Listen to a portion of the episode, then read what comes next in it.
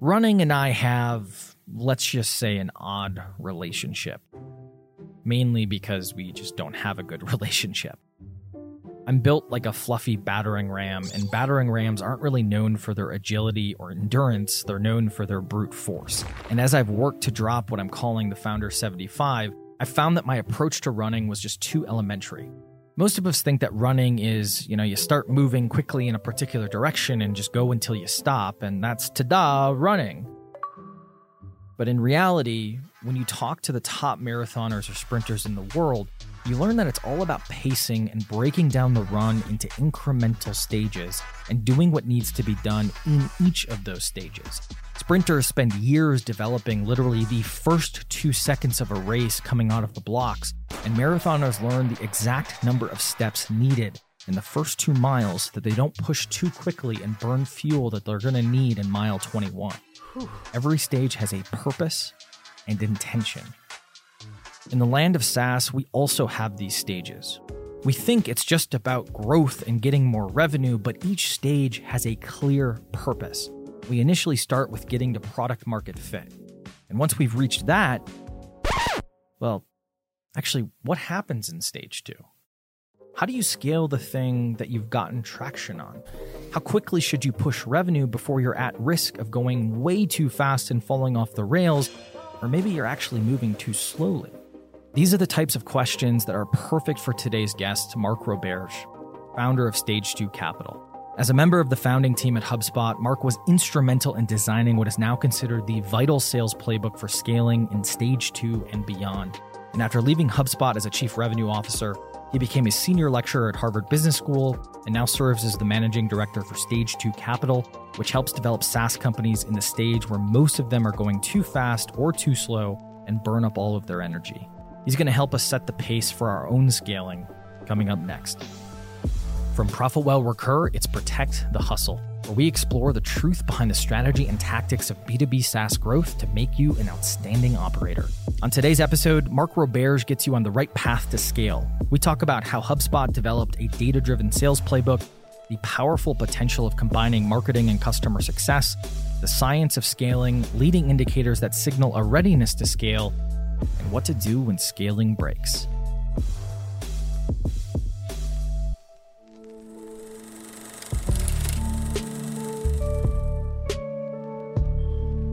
What's the biggest risk you've taken in your career so far? Yeah, I was very risky early on. I mean, I guess it's it's either like starting up with stage two and the venture capital firm putting a lot of like the the brand and network behind that which i think is just the reason i'm doing is such a big impact potential. But i i probably kind of lean into even back at the hubspot days. You know i was doing my mba at mit in 04 05 and it's hard to remember back then but like this was like just on the like dawn of the crash of one. Mm-hmm. and you know we always joked at the time b2b and b2c stood for back to banking and back to consulting right? Like everyone was like rushing away from entrepreneurship.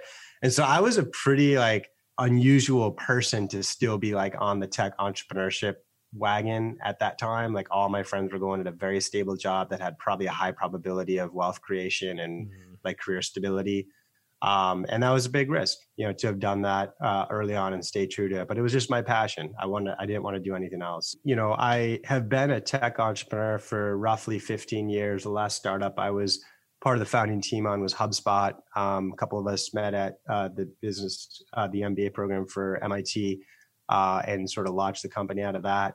Um, I spent uh, 10 years there uh, as running sales, um, CRO, SVP of global sales uh, through the IPO, and then uh, toward the back end of that process, rec- was recruited into Harvard Business School to teach some of the first sales courses in in the MBA level. So it's been a blast. I've been doing that for six years. Uh, one of the things I love about it, it gives me a lot of um, autonomy and encouragement, actually, to stay very active in practice, and I choose to deploy those um, hours into the startup community. Uh, that started as basically parachuting into a different company every quarter uh, to spend a day a week and just kind of study their go to market and then deliver a, a go to market assessment to their board and management team after about six weeks of hanging out there. Um, and those opportunities are, you know, largely originated from um, the backers of HubSpot, so Sequoia, General Catalyst, Matrix, those types of folks. And then over time, um, uh, I was approached by a young investor at Bessemer to start the VC for the first VC firm running back by sales and marketing leaders. And so that's something mm. we did two years ago called Stage Two Capital. Uh, the idea really um, struck a, a, chord with me as a, a, missing ingredient, not just in venture capital, but in the overall entrepreneur ecosystem. And that has been amazing. Um, it's sort of gone viral amongst my peers. Uh, we currently have 130 um, uh, LPs that are largely go to market C level executives from the public um, software companies across the country. Uh, whether it's Zoom, Atlassian, Dropbox, LinkedIn, Salesforce, Oracle, like Twilio, like you name it. And it's just been a humbling um, wave of support for the idea, which has been quite motivating. Uh, Fund One did is doing great, and we're currently raising Fund Two. No, that's cool. Before we get into that, HubSpot obviously everyone's asked you about HubSpot before, but what I'm kind of curious about is is obviously that sales team has has kind of been heralded as like one of the playbooks, right? You know, it's kind of you got predictable revenue, right? Aaron Ross, you know that that's the book that mm-hmm. people read, and then other people read your book, um, as well as like really look to HubSpot as like this is kind of what you should emulate. Was there anything particularly different that you feel about what HubSpot did versus other companies and their sales teams? Or is it more just like sticking to the fundamentals? Like how would how would you characterize that experience? Yeah there's a couple things. So like you have to remember it's really hard when we were coming out in 06 like there weren't a lot of sales teams built from the ground up on an inside only motion. Hmm. okay like you, you have to remember like most almost all sales in the 80s and 90s was done in the field like knocking on hmm. doors. Um largely because we didn't have the internet yet. you couldn't do like a, a, Zoom or WebEx or whatever was hot at the time. And also, like, software wasn't deployed on the cloud. So it was just expensive for a variety of reasons. And so I think it all started with, um, you know, Benioff's vision in a way of Salesforce and the cloud, right? And this whole like cloud movement. And once they moved to the cloud, they decided to charge a monthly subscription, which caused the opening price to go down and once the opening price went down, that movement combined with the the the you know these this type of communication mechanism that was now capable over the uh, internet in you know caused a, a catalyst behind an inside sales only motion. So like that was like a very like new idea in 06 where we are starting the team. Today it's like obviously that's the way you do it. So so that was one huge advantage we had was we were one of the first companies that could build a uh, a sales team like that from the ground up. Now, the other thing that that caused was it's hard to imagine this, but um, very, very few field sales teams and sales teams in general at that time were successful in getting any level of CRM adoption. Okay, and and when you went to an inside sales motion, CRM adoption was no longer an issue. Like the inside rep had to use the CRM, and now all of a sudden we had a whole bunch of data one of the first organizations. So that that was another big thing was to like to have and have created one of the first sales orgs that could be extraordinarily data driven because of this new context. So I would think like that's one like early on um, accidental win that we had was um, as a young company we hired I hired this like Salesforce admin because like there was no sales tech stack back then. It was basically just Salesforce, yeah. right? Like that's all you had. That's it. And so I hired I hired this admin for like 50 G's, which is a lot for like a Series A company yeah. to basically soup up Salesforce for us, so that like it was really easy for a for a rep to like log a call and send an email. It's like all customized for them. So it was like a huge, like, there was a no brainer for them that they'd use Salesforce because it was like making their job faster. All this technology we now have didn't exist, right? And so that, that, it, you know, kind of solidified our, our data access. And then there's like how we used it. I mean, we were just like, we had this theme of HubSpot, like in God we trust, all else bring data. Like we were just such a data driven organization. You know, I mean, the list goes on there, but I, I think it's like people can talk about being data driven, but to truly be like data driven, everything you do from hiring to demand gen to aligning sales and marketing to training your reps to coaching your reps to forecasting, like, you know, that's, I think one thing that where we stood out is just being so data driven on that.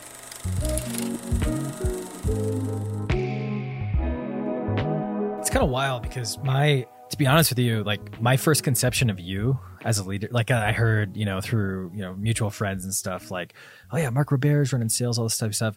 I had no conception of what a true sales team was. You know, the only sales I was in sales ops at Google, but that was for like the, you know, oh, they're already have an account. Let's like grow their accounts, like more yeah, farming. Very different sales cycle there. Exactly. Yeah. And so I was like, oh, it's going to be all about like the training and the tactics and everything. And one of my biggest misconceptions that got shattered was, you know, when reading your book and also, you know, knowing you a bit here now is like recruiting, data, yeah.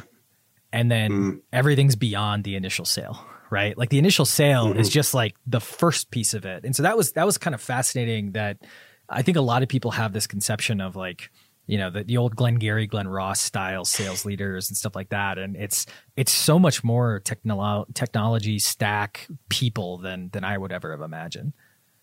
Yeah, and growing so. I mean, it's like I've always coached my students at HBS like don't go into sales ops because it has a, a low ceiling uh, on career progression. It's very mm-hmm. hard to go from like sales ops into say head of sales because head of sales is all about like hiring and managing lots of people.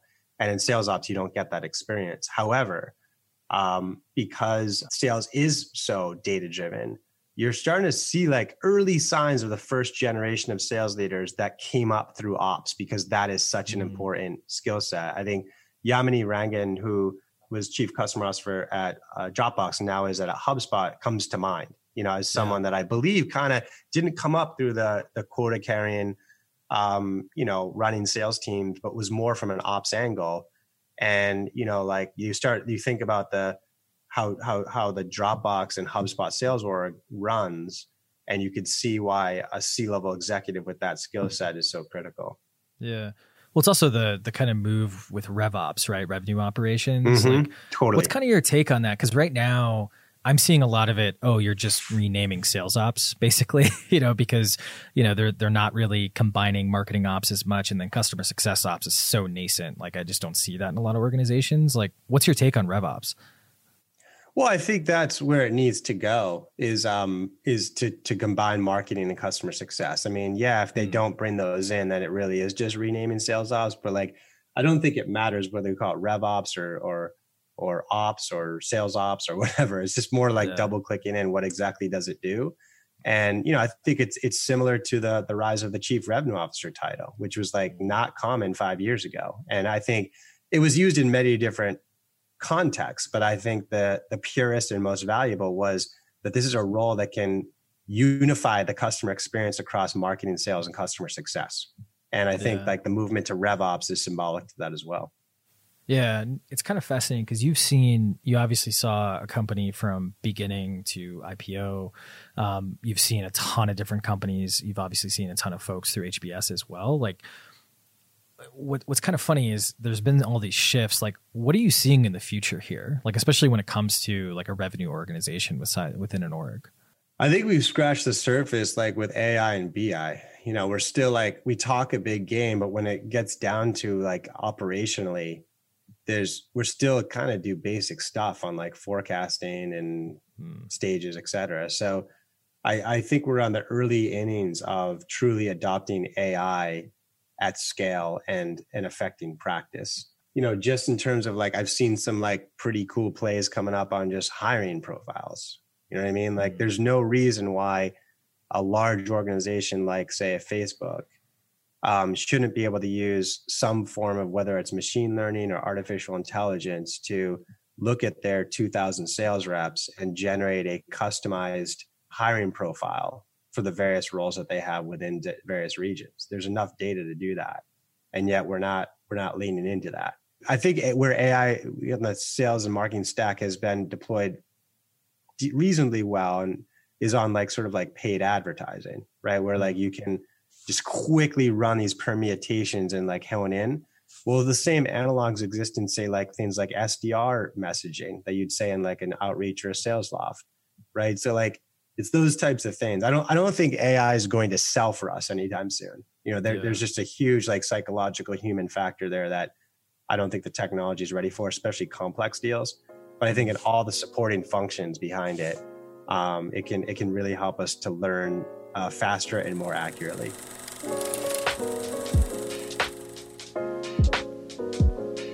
When you think of scaling, though, because you've you've seen so much context at this point, like Mm. what do, what do companies get right with scaling? What do they get wrong with scaling? Like Mm. how should they scale? Like I, we could probably unpack this for hours, Sure. but just curious to your take. Yeah, that's my big work these days. I call the science of scaling because that was like that was my journey the the four or five years after HubSpot was, you know, I saw all these data points and helped all these sales teams pretty intimately. And I don't know, like a third became unicorns and two thirds didn't. And I was like, why? And it really came down to answering these two questions. When should we scale sales and how fast? I think entrepreneurs and boards answering those questions incorrectly has killed a lot more startups than shouldn't have failed, right? And so that's really what I've been, you know, working a lot on. Um, developed a framework now that I've been speaking about for a couple years. It's taught at Stanford, Harvard, and MIT now, and it really is. It's the it's the investment lens for stage two, and it's you know you know, it will be my next book. It currently sits as a 40 page ebook on Stage Two's uh, website. It's basically like a three prong sequential framework that helps entrepreneurs and boards use more of a scientific data driven approach to answering when should we scale sales and how fast you know it's basically product market fit then go to market fit then growth and moat but um, there's a much more um, a rigorous definition of like product market fit and go to market fit to help organizations have a better north star than just top line revenue growth. Because that that was really the pattern that i saw was that's what killed companies is the blueprint at the end of the day was an entrepreneur had this vision got five beta customers on their software and it was working and called success on product market fit which i don't think is correct and they raised a series a and their new north star for the organization was triple triple double double triple revenue in year one triple revenue in year two double revenue in year three double revenue in year four and the, the vc agrees with them and it kills their business Hmm. because like literally scaling for them is like let's hire 10 reps next month and see what happens Hmm. and i just like that's the blueprint and it just kills companies Is it killing companies because I mean basically it's killing companies because you get your your overhead too high, you're not growing enough, and then it's just you haven't reached that next stage. Is that the basic concept or you're just not ready to absorb 10 reps in one month Yeah. is it to absorb 10 reps in a month i mean first off let's talk about how many recruiting cycles that is Yeah. I mean how many final interviews do you have to do to get 10 reps how many how many first interviews do you have to do to get 10 good reps Mm. how many how many candidates do you have to source to get 10 good reps like you just don't have that hiring formula worked out yet and then never mind like how are you going to onboard them how are you going to feed them with demand like Yeah. you're not going to 10x your marketing overnight. So that just means you're spreading all your marketing across 10 reps. And unless you have ridiculous amounts of demand, you just there's they don't even figure it out yet. They don't even know where the demand comes from. And then what about managing them and coaching them? I've never hired a rep off the street and they're like productive right away. That's why ramp happens. And your manager plays a huge role. So these organizations don't even have managers yet. So it's just like it just kills companies. I don't know why people do it. So that's all the framework is about is helping organizations have a better North Star than just like, um, we should triple our revenue next year and hire 10 reps next month because that's the, that's the, the promise we made to our VC Yeah. firm. Is there a fear though? Because a lot of this is Excel engineering, right? Like these these graphs that are made up, you know, because well, if we just get those ten reps, then this will happen and this will happen, and then oh, it didn't Yeah. happen because of X, Y, Z. Yeah. Like, It makes you- total sense on the Excel in the Excel model. It makes total sense. yeah. Do you fear that it's like we're we're not venture backed? Um, we don't have a chip on our shoulder about it, but like I can imagine, and, and maybe I just don't know. Like, well, I have to have that spreadsheet. I have to have that graph, right? Like I have to have that graph, or they're not going to fund me, or these types of things. Like, is there a little bit of backlash to doing the right thing versus the right thing for finance? Yeah, I mean, but that's why the the rigor. Like I have, I go into a lot of these board meetings and do some education around to everyone to get alignment. And it's not like I'm saying you should grow slower. I just think you should grow at the right time. And Yeah. and I believe in the blitzscaling movement. Just you have to be ready for it. Before Eric Ries and the Lean Startup and Steve Blank, like they they introduced the concept of product market fit like 15 years ago, and that was great Because before then, we used to come up with an idea and actually hire 10 reps when we had the idea and sell vaporware. That was bad. Mm-hmm. And so what Eric Ries and Steve Blank did was like, okay, involve your customer, stay stall, stay agile, stay, stay um, and and build a um, an MVP and get like five beta customers. Then you have product market fit, and then you can scale. And I'm just like, I think that was a huge. We became such better entrepreneurs with that. It's just that we have a we're confused as to what product market fit means, and we have a premature view on how fast we can actually scale. And so, so that's really like if we just look at the product market fit stage, you know, when I ask 10 entrepreneurs, when do you think you should scale? All tens I put when I have product market fit, which is great, great answer. Yeah. But then when I say, well, what's product market fit? I get 10 different answers. And and half of them have something to do with like revenue. And I think that's really, really wrong. There's mm. teams out there that can sell ice to Eskimos. I just think that's like, yeah. you know how to sell, like market message fit.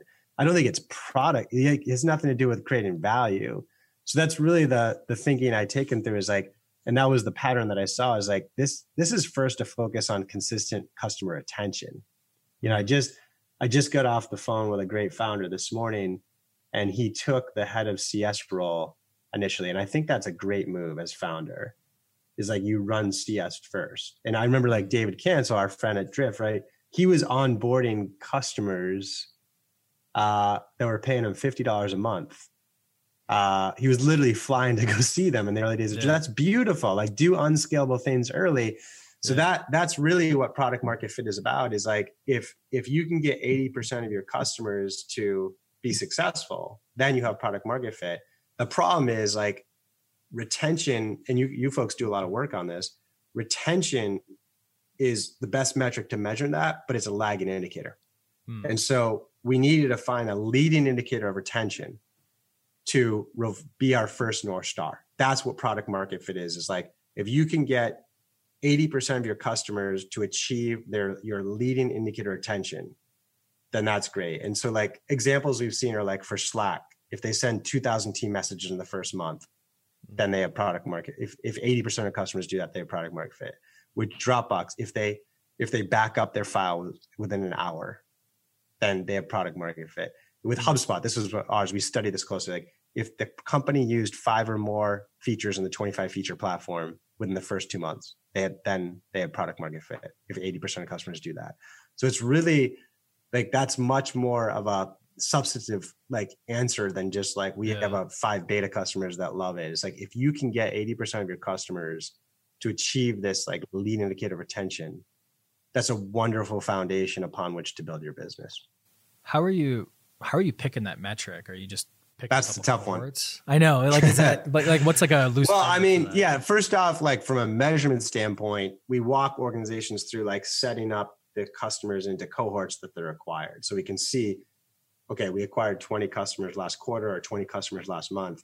What percent within one month hit that event, and what percent mm-hmm. in two months and three months, and then we can just look down the columns to see how that's comparing to past cohorts and that gives us a really early signal of how we're pro- progressing. Um, but the the the event that we're talking about, um, you know, 2,000 team messages, back up your, you know, files, uh, five or more feature usage. That's a tough one. Like it's that's where like the artistic creativity needs to come into play because it's different for every mm-hmm. organization. I will tell you that um, common ones are like setting up the product or certain usage metrics or sometimes even ROI metrics that can surface within the first month or two. Uh, it's certainly a metric that needs to be like programmatic. Like you don't want to have like not like CSM saying, yeah, they're good. You know, you don't want it to be subjective. You want it to be automatable and factual. Um, and it's usually something that occurs hopefully in the first month so we can learn fast.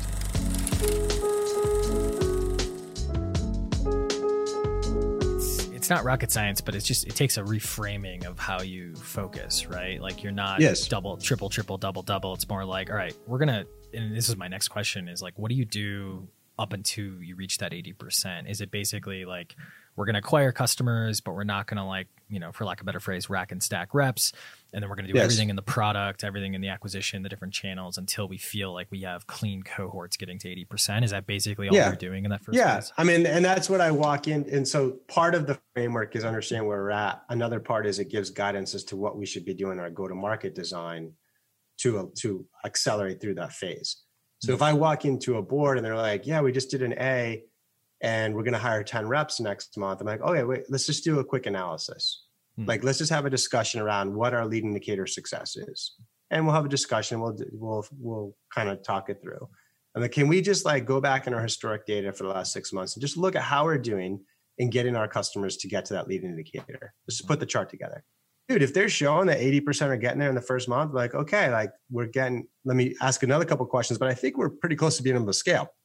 But if they're showing that like, holy cow, like we all just agreed that if like value for us is early value and early indicators like that these folks send 2000 team messages and we just looked at our data and the cohort that we acquired back in May, even though it's been like four months, like less than half of them have sent 2000 team messages. I'm like, and you want to scale this business?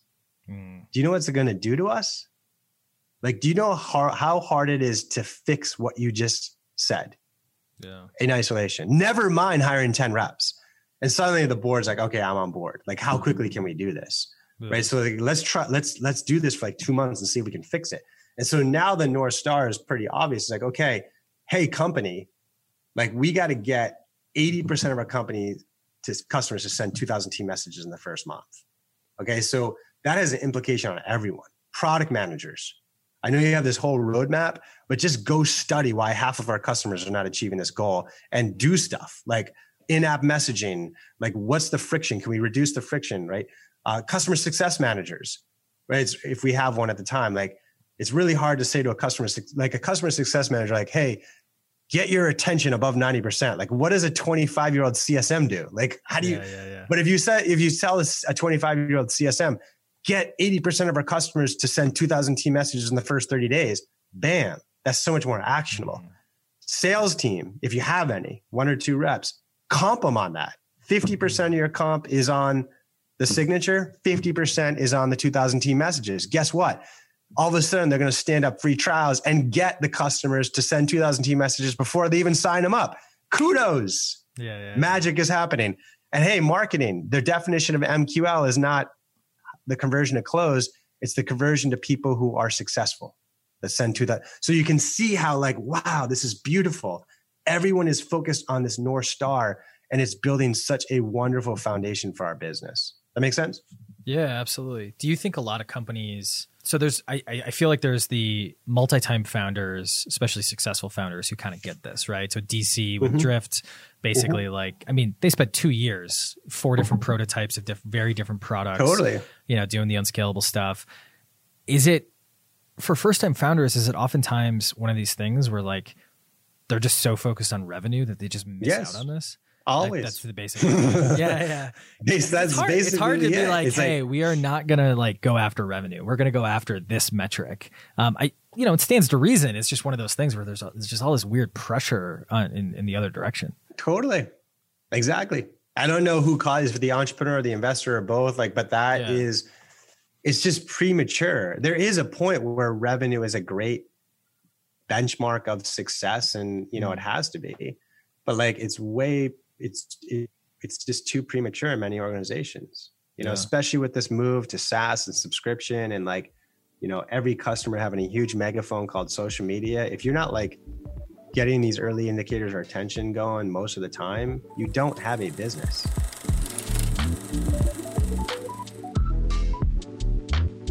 do you find so let's let's imagine we got to 80% to 2000 messages or whatever that metric is yeah now we're in the go to market stage, right? Yes. And is that just like classic, you know, reps, reps, AEs, et cetera? Like what what kind of happens there? And then how do I know yeah. I'm at the end of that stage?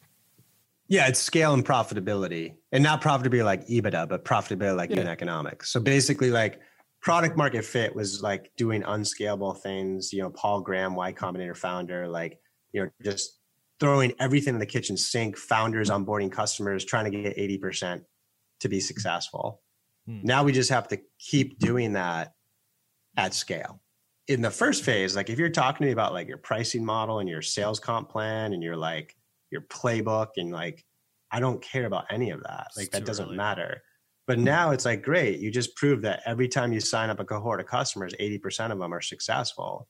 Now we just need to show we can do it scalable. And in the world of software, especially SaaS, we use unit economics as that measure, right? Mm-hmm. So you folks have been great contributors to the the the the, the information out there, like um, LTV to CAC and greater than three payback periods, whatever your poison or all three. That's we need to show that we're at least on track to demonstrate that. And and again, these those are lagging indicators, so we have to figure out what the lead indicators are, which is not hard. It's algebra. It's basically like, okay, I know that I want I want my business to have a payback period of 12 or less, or I want my business to have an LTV to CAC of three or more. Well, through simple algebra, I can extract that back to like, how many meetings a month, a week does that mean? What's my conversion from meeting to stage two to pipeline to customer for that to work? What's my average revenue per customer for that to work? And I can set up like lead indicator dashboards to show that I'm going to produce that. So, so that's all the go to market phase is just demonstrate that you're scalable. And, and at that phase, it, the playbook does matter. We need a sales playbook. So we need like at least someone on the sales team that could build that usually like a three or four person sales team at that point to like demonstrate that the playbook scales. We need at least one demand gen channel. We didn't need that in the product market fit phase. I just want I want referrals from my board. I don't care. But now we need a scalable demand gen channel before we start scaling. We need to figure out the comp plan and the pricing model. Those are like huge levers hmm. that impact the LTV to CAC. So we got to get all that right. And this could take anywhere from two months to four months. I'm not talking about years. Like this is just something we got to do. And now, once you have both of those done, you have your lead indicators of retention and your lead indicators of go to market of unit economics set up. Those two dashboards are your now your speedometer. And now we can mm-hmm. move into growth and moat. And again, I'm not talking years here. I'm just talking about like sequential yeah. steps to just build the right foundation of your business. And now let's hire two reps every other month for six months. Okay. Now we can scale. We're in growth and moat. Let's not hire 10 reps next month. Let's hire two reps every other month for six months and let's watch the speedometer. If it stays green, if as we add reps, they're they're signing up customers that have the same level of success and they're signing them up in a way that shows good unit economics, then let's go faster. Let's go to two reps every month for six mm-hmm. months. If it stays green, let's go to four reps every month for six months. And if it stays green, let's go to eight reps a month for six months. That is cruising. Yeah. That is cruising. Now you're on triple, triple, double, double, but you're healthy. Yeah. And it's going to break. It's going to break. When you scale, it's going to break at some point. But most organizations don't detect that it's broken until they see the quarterly P&L, mm. the board meeting. Way too late. You are cooked. If you're waiting for your retention to blow up to know that your company's somewhat broken, you're cooked. So we have to know early with the lead indicator of retention and then we just slow down, fix it, and then get it back on track. Hmm. Does that make sense, Patrick, or yeah, is it just like I'm too hard to conceptualize? No, it's I'm fundamentally rethinking everything we're doing, so that means it's good. like I'm literally just like, nice. oh, because I think you know what's kind of funny is like, you know, and this is this is my first company, right? And so there's you know there, there's a lot of like first principle thinking I can think from, sure. but I think that the struggle I think a lot of execs have, even you know established execs, is the prioritization of things, right? And totally. What, I, what you're talking about with these three stages, I think, with the exception of the product market fit stage, because I think that's advice that a lot of people give, but they just never follow it because of you know not all people. It's just too subjectively defined. It's too subjectively well, defined. Yeah, yes, I think. I also think that people they like the addiction of like you know, like you said, like, oh yeah, let's go sell that million. I, I, exactly. Like there's companies that can brute force to a million in sales. Like they don't need a good yeah. product at all, right? But I think people do this like they don't do this sequentially. They do like parallel, like, oh, let's do this for growth and moat, let's do this for scaling. And I think this gives a really good, you know, especially that speedometer concept is like, this is our speedometer. This is what we agree to. Yep. A couple of times we're going to fundamentally like rethink the speedometer. But like as of right now, like that's our North Star that we need to check. Yeah. just kind of go from there. So yeah, sorry, I'm just thinking out loud, but it, it is. No, it's good, things, man. Yeah. We should spend some time off time on your business and like work, figure it out. Let's totally. do it, and then we can come back like six months and you, we can reflect on the on the show, like how that Absolutely, worked. man. Cool. Yeah, because yeah, it's been it's one of those things where I think we, um, you know, not, not to talk about us that much, but like we have really good retention. Like our retent our, our net retention is really really good. I think we kind awesome. of were waiting for like we had that product market fit phase and then we've like stalled a little bit with the scale phase because we've been trying to do brute force too much and i think we're just not following some of the fundamentals of some of the things you're talking about, and I think it's it's probably because we haven't implemented those fundamentals alongside the speedometer. I mean, we, we don't have mm-hmm. a sophisticated speedometer, I guess is a better like summary of mm-hmm. this. And that's Sure. Yeah, it's a little ironic. I think it's because we look at all the data. We don't look at like we haven't north starred it as much as we should. Yeah, it's hard, man. Like Steve Jobs Yeah. said it best when he said the most difficult thing is figuring out what not to do. It's so freaking 100%. And then that's literally the past You know what I six mean? months. Yeah. All the conversations going into 2021 planning have been focus, focus, focus. And we were like, we thought we were focused at the beginning of 2020, and now it's just Yeah. like lopping off like giant things. Um, Yeah.